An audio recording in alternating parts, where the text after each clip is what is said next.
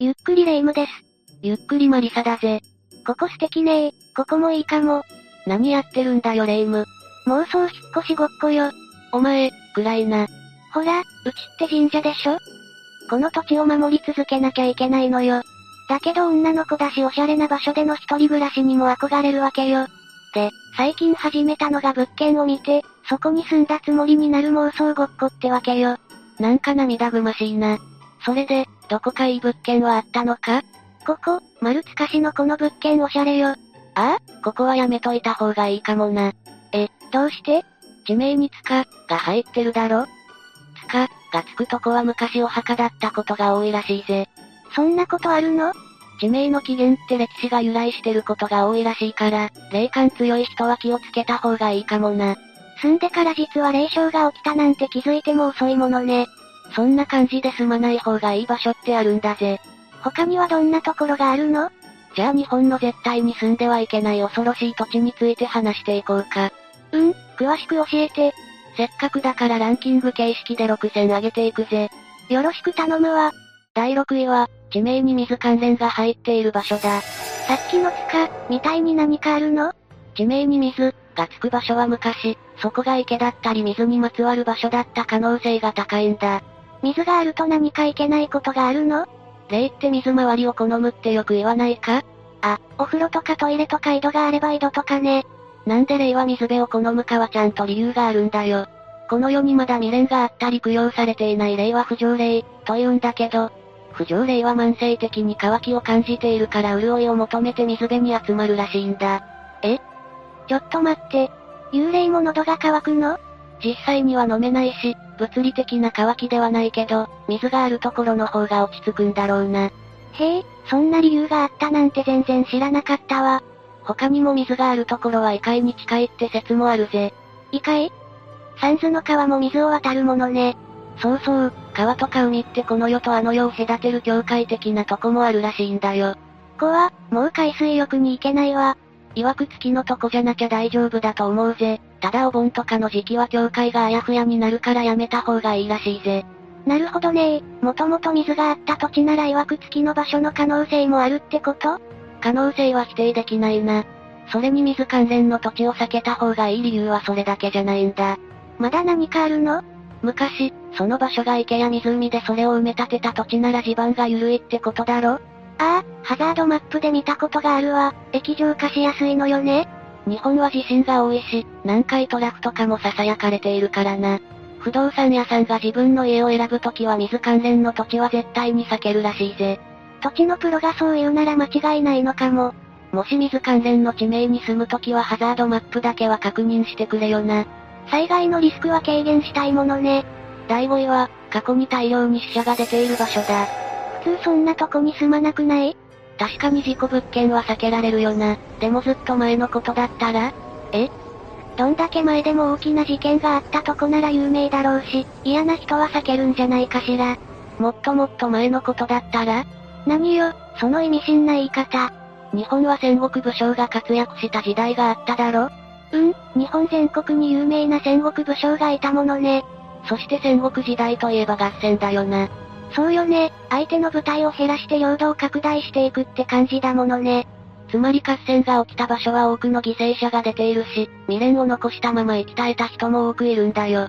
そう言われてみればそうよね、ここの近くにも有名な合戦場あるじゃない。今は公園になって、ここら辺の住人の憩いの場になってるけど、そんな感じでみんなの生活に割と溶け込んだ感じになってるよな。確かにここは合戦があったから住むのは避けよう。ってあんまり聞かないわよね。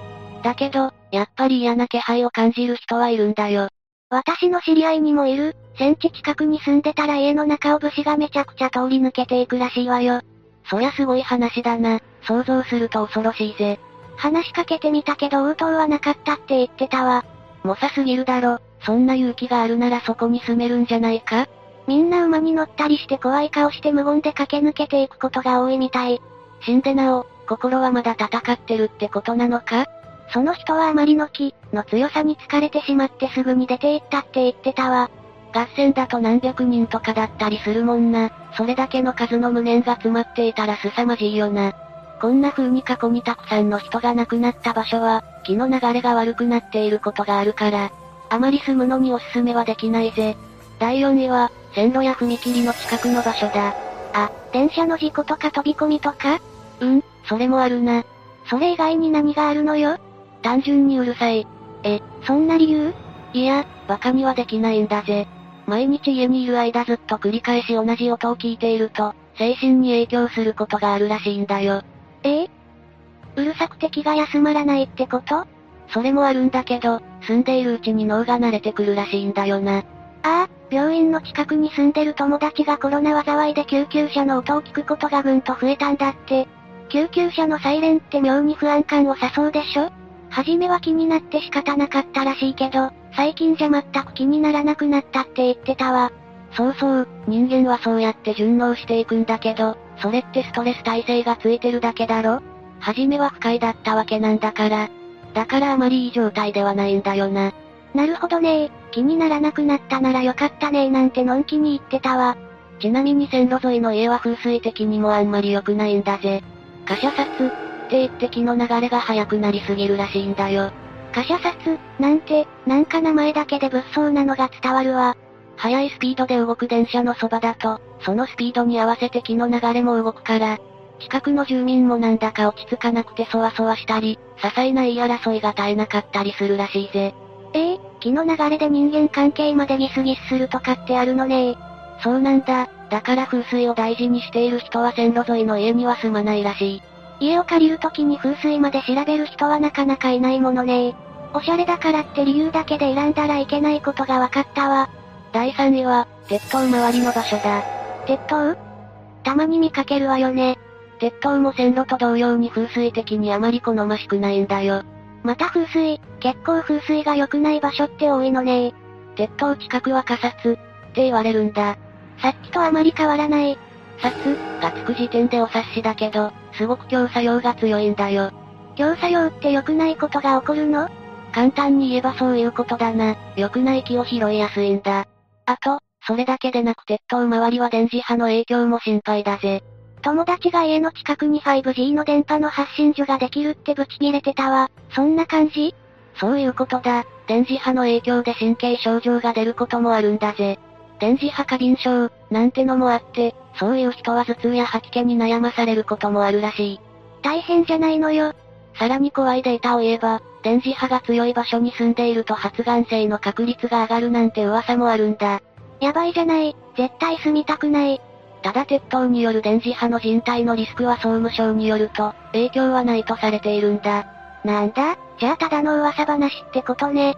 でも実際に電磁波過敏症、みたいに何らかの健康被害を起こす人もいるわけだし、絶対に安全とも言い切れない微妙なラインってところだな。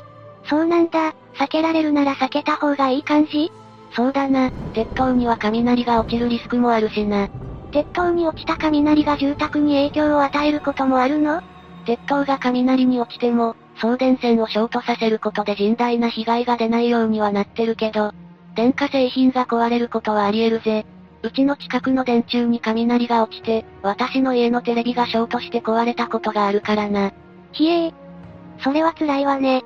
鉄塔近くだからって、住宅に雷が落ちることは鉄塔の構造上はないけど、家電が壊れるリスクはあるぜ。